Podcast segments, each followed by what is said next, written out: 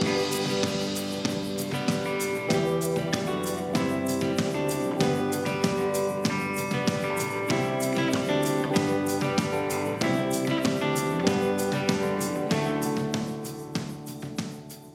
everybody. Good evening. Welcome to the broadcast. It is October 25th, 2017. Tonight's broadcast is an open form, a question and answer forum. So, this is for current families, alumni families, but also for siblings, family, and friends. So, if, if you're one of those, please uh, submit questions at any time. Andrea, who's moderating for me tonight, will submit them to me when there's time. I have some pre uh, submitted questions to get to first. If you have a question that you'd like me to, to answer for a family or friend, you can also ask that at any time and submit those.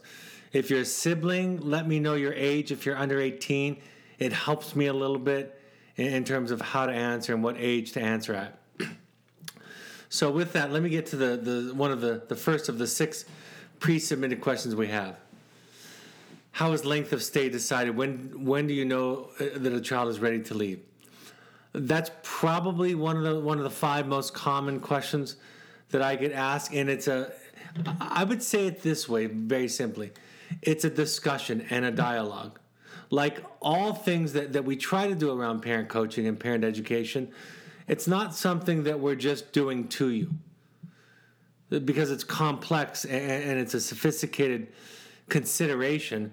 We're going to have that discussion with you. So it's not so simple that, that children, young adults, who do poorly or struggle stay longer, children who do well stay shorter. Sometimes the opposite might be the case in, in both situations.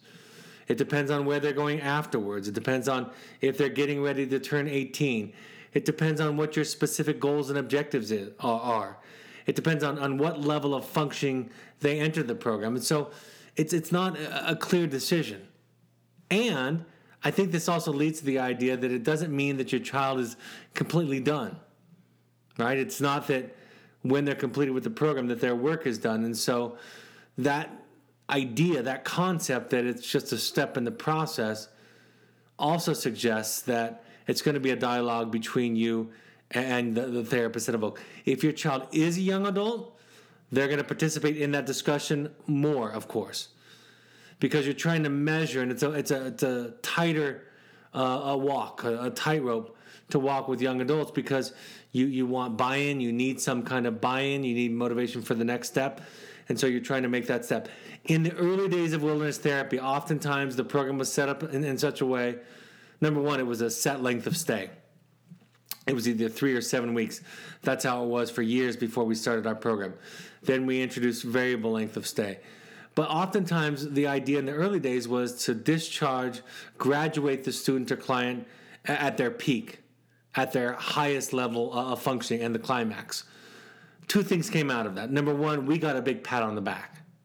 We got congratulated for the work that we were doing, and everybody admired our work, and we patted ourselves on the back.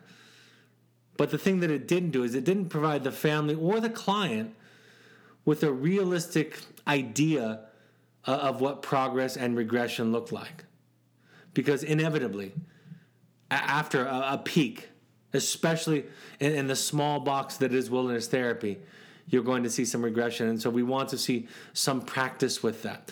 So, so sometimes staying past that peak, clients will say, I'm getting bored, I'm ready to move on.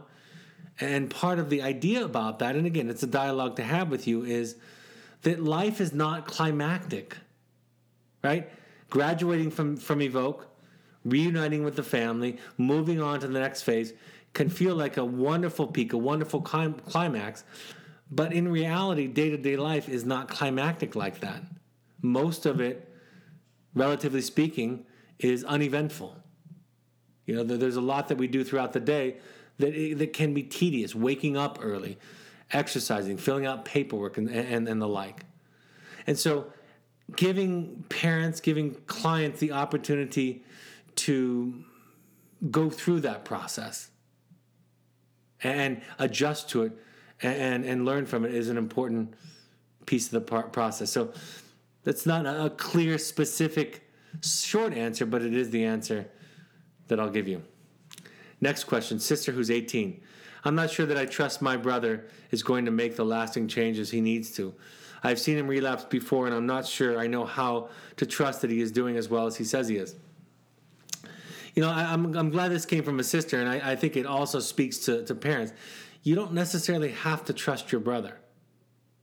There's probably some wisdom in being skeptical. That's different than being punishing and punitive and negative.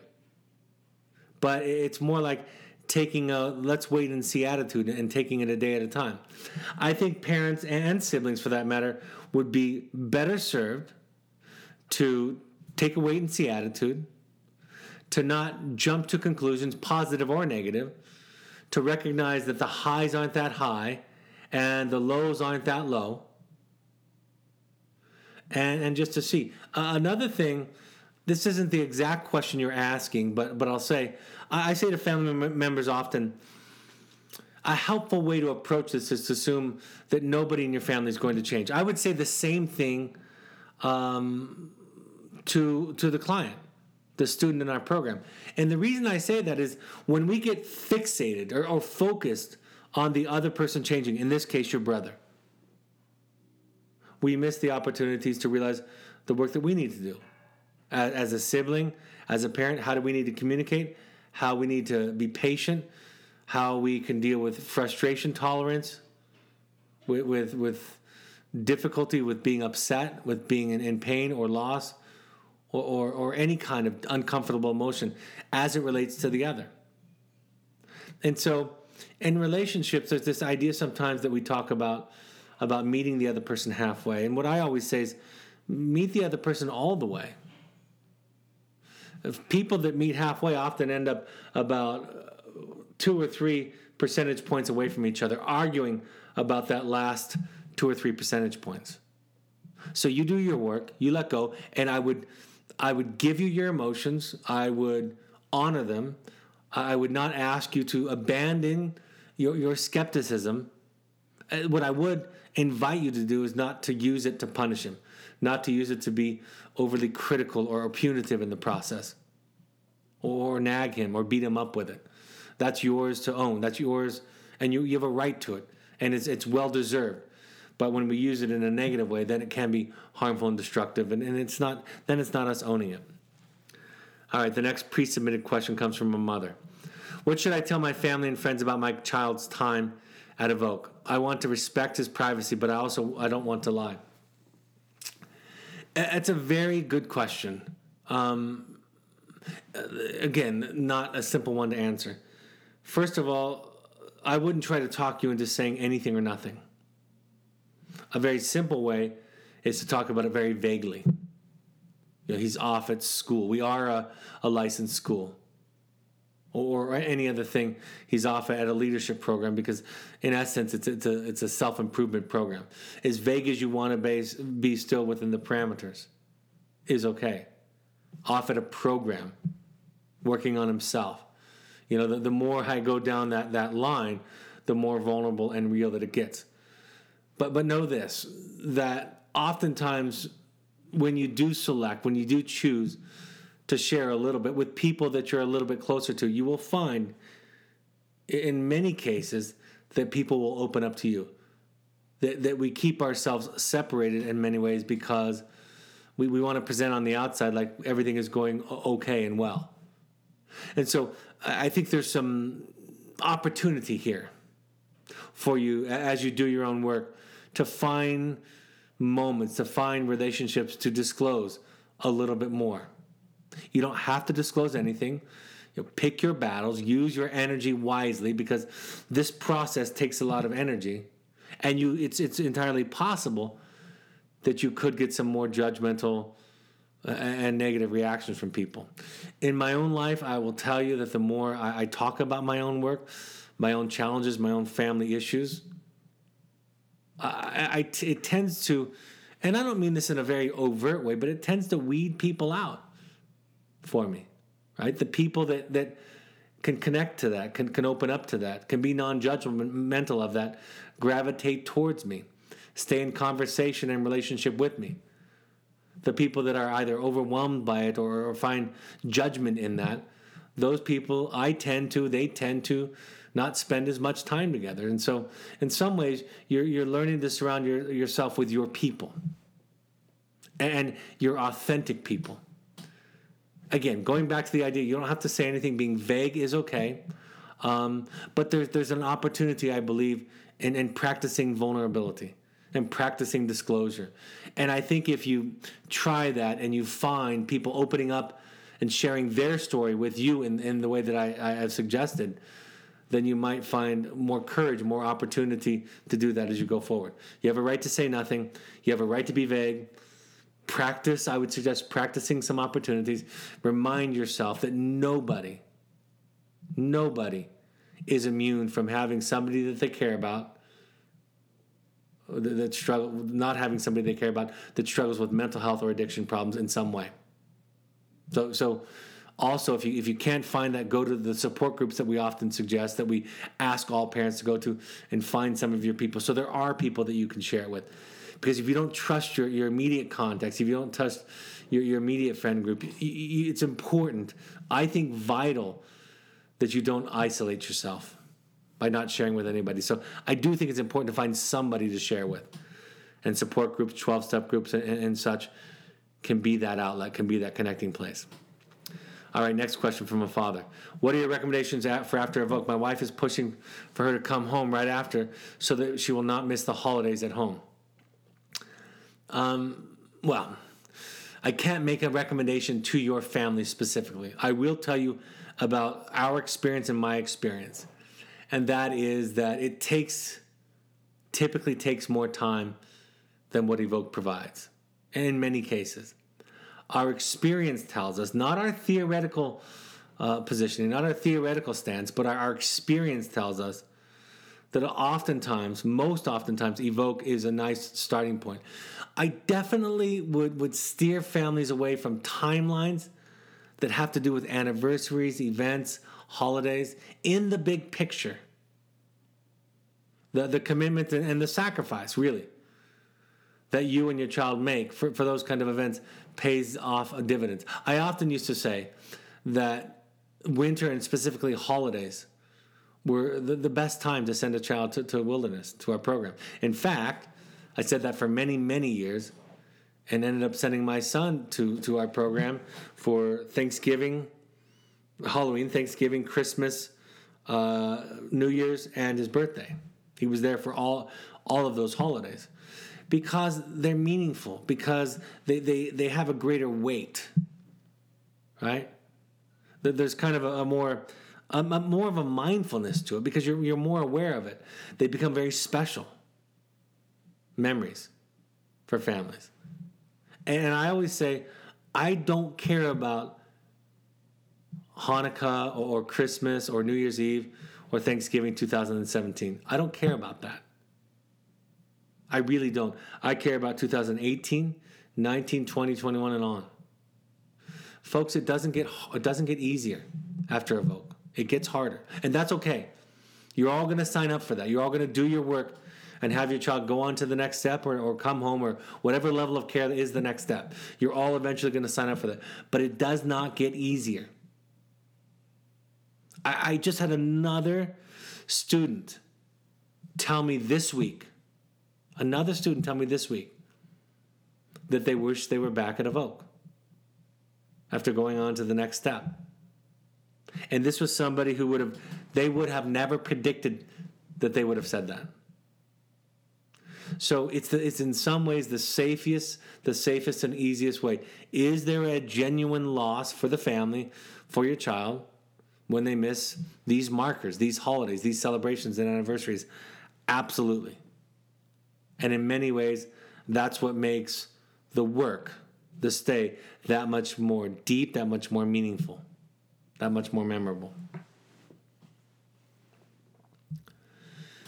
From a brother, 15 year old brother, what is the best way for me to communicate the hurt that my sister's actions have caused me and everyone else in my family?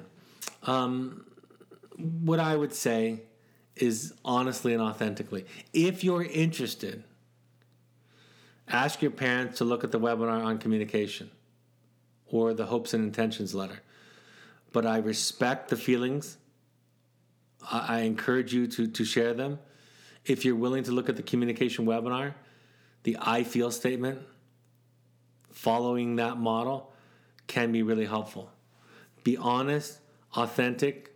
There's something we talk about in therapy where you own it, meaning that it's your feeling, right? It's not it's not theirs to own, but you can talk about it as yours, and, and you have a right to it, and you came by it honestly.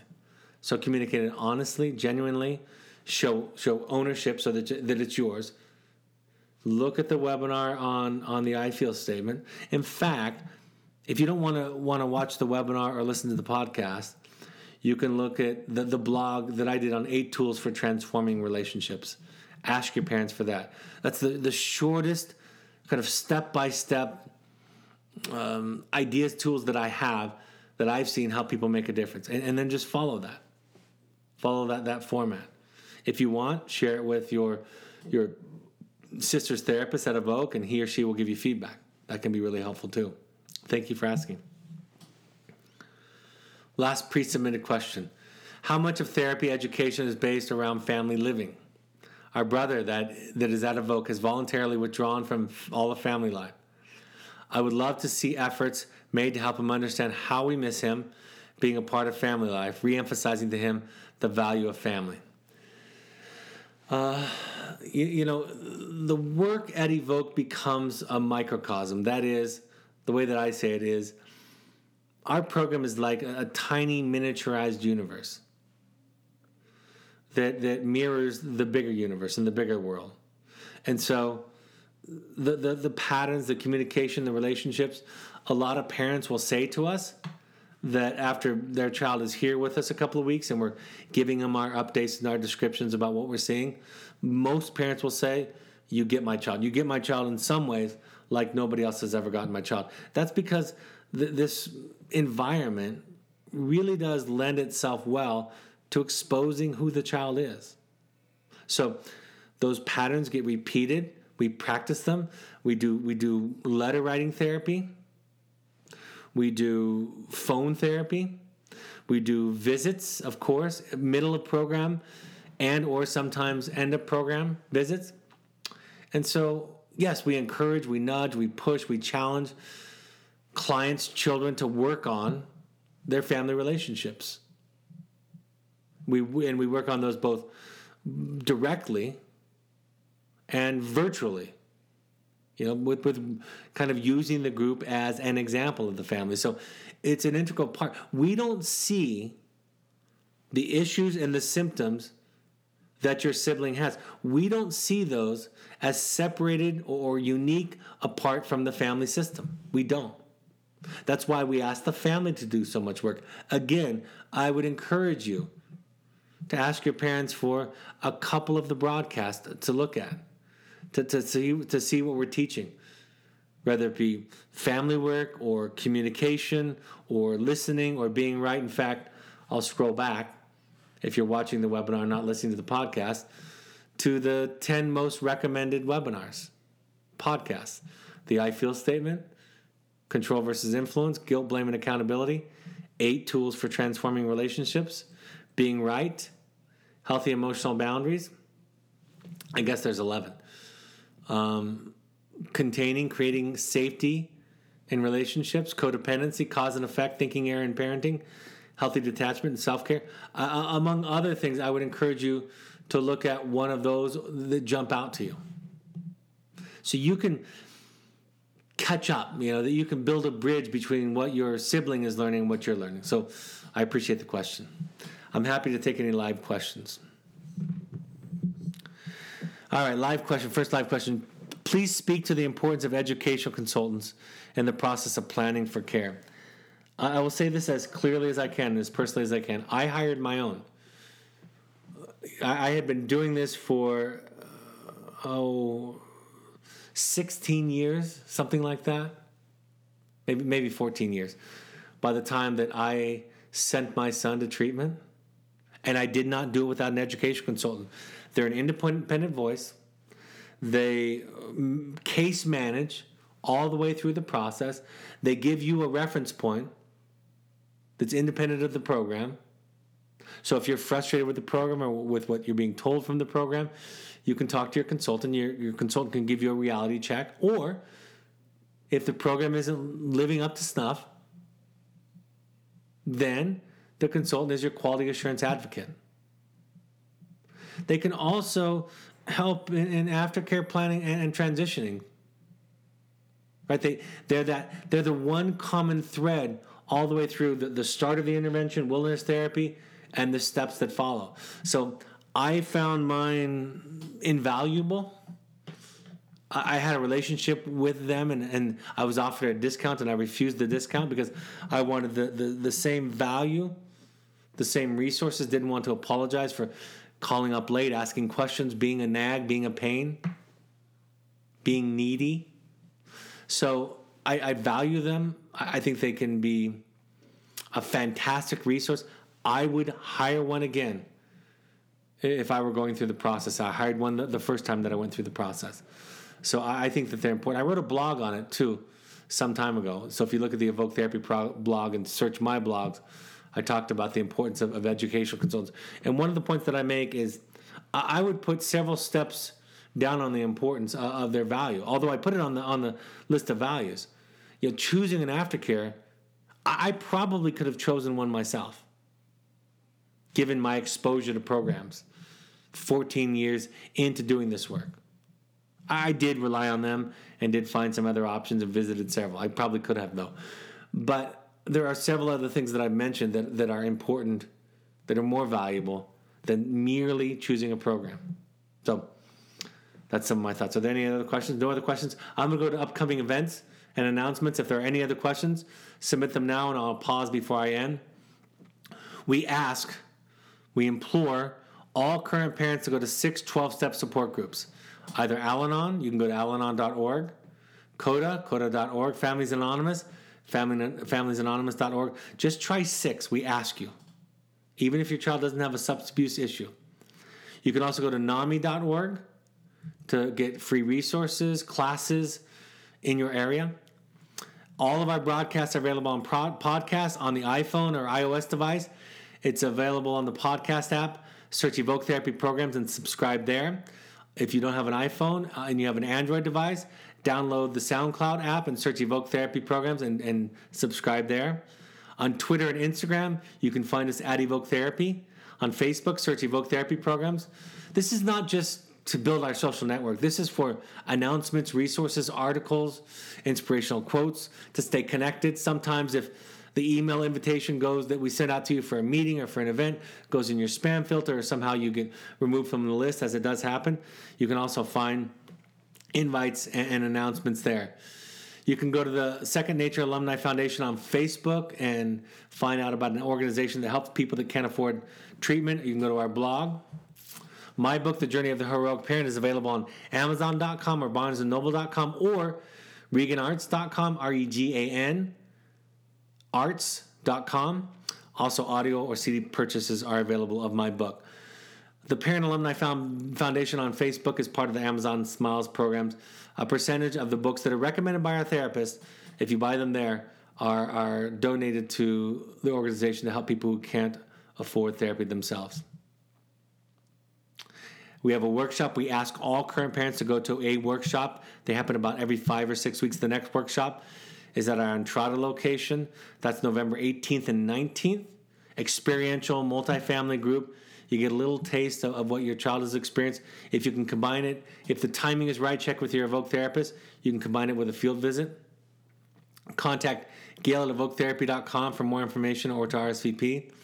If you want to do deeper work, the last one that I will for sure be doing of these, then I'm going to be training and handing off some people where I supervise. Then I'm going to be doing all private intensives. Uh, the next, Finding You, that's for any age adult is November 8th and 11th. We have a couple of spots still left, so if you have any interest in going and doing deeper work, it's a it's a it's a psychodrama, family of origin, looking at your trauma, your anxiety, your codependency, finding out the origin. There's mindfulness, a lot of compassion work, role playing, skill building. Email intensives at evoketherapy.com or uh, call admissions or go to our website. The upcoming parent support groups that I'll be running New York City on October 29th, 4 to 30 to 6:30 p.m. at the Courtyard New York Marriott uh, at the JFK Airport. In Chicago, November 16th at the Renaissance Chicago North Shore. And in Southern California, it'll be on that Sunday. In fact, let me pause on this. We don't know if it's going to be that Sunday. It might move to the end of November. I had some glitches with my schedule today, so I'll confirm that this week. If you have any questions or, or you want to RSVP, email Andrea at evoketherapy.com. Uh, pursuits are for high adventure. Think of, of fun adventure trips all over the world. Virtually any length of time can be combined with therapy. Uh, that can be with a with a family or individual adults can do that. All right, I'm happy to take any live questions that have come in. Our son is six weeks into the young adolescent program in the Cascades. My parent assignment is to write a letter of awareness. Can you please provide some feedback guidelines, thoughts on this parent assignment? It's about writing about your awareness about your own issues, your own issues as they impact your child. And, and I like to think of it as it's a gift, it's a generous gift. It's a way of talking about how you impacted your child, your own accountability. I think a lot of fear that parents have is that they think it's going to condone or excuse their child's behavior. It doesn't do any of that. It's not about what the child does. What it does do is when you talk more about your issues, your vulnerabilities, your fears, your anxiety, your your your own childhood and how it affects you, when you talk about those things and, and that contribution to, to you and to the family, you, you lower defenses. You, you lower the walls. You invite emotional safety. It's not blaming you, it's not taking responsibility for their decision, their choices, their reaction, but it is owning yours. It's telling your story. It's just an invitation. It's really a foray into your work. What does that look like? We used to call it the letter of accountability. For, for the clients, we call it the, the, the letter uh, of awareness, and, and similar for parents. Is there, next question, is there a particular part of your book that you can refer me to as perspective for this assignment? That's a great question. Oh gosh, that's a fantastic question. Um, a specific part. I, I mean, for me, I, I, think it's probably chapter one, right? Changing the question. The, probably the first and the last chapter would be the, the two that, that, that jump out to me. Another webinar would be the Knight in Rusty Armor. Uh, com, excuse me, the Letters of Juliet to the Knight in Rusty Armor. The Letters of Juliet to the Knight in Rusty Armor. I think that's a wonderful example of, a, of an accountability letter, of an awareness letter. You know, moving from a place of anger and, and blame and attacking the, the identified patient to awareness of self. The Letters of Juliet to the Knight in Rusty Armor. I've done a webinar podcast on it. It's also, of course, based on a book, which is the sequel to the Knight in Rusty Armor. That's something I, would recommend to you in doing this assignment. I think it's a wonderful illustration of that. All right, folks, thank you for joining us. Thank you for your pre submitted questions, your live questions. We'll announce the, the next webinar, the next broadcast soon. Have a great week. Take care of yourselves. I hope this is a helpful point of contact. Good night. Bye bye.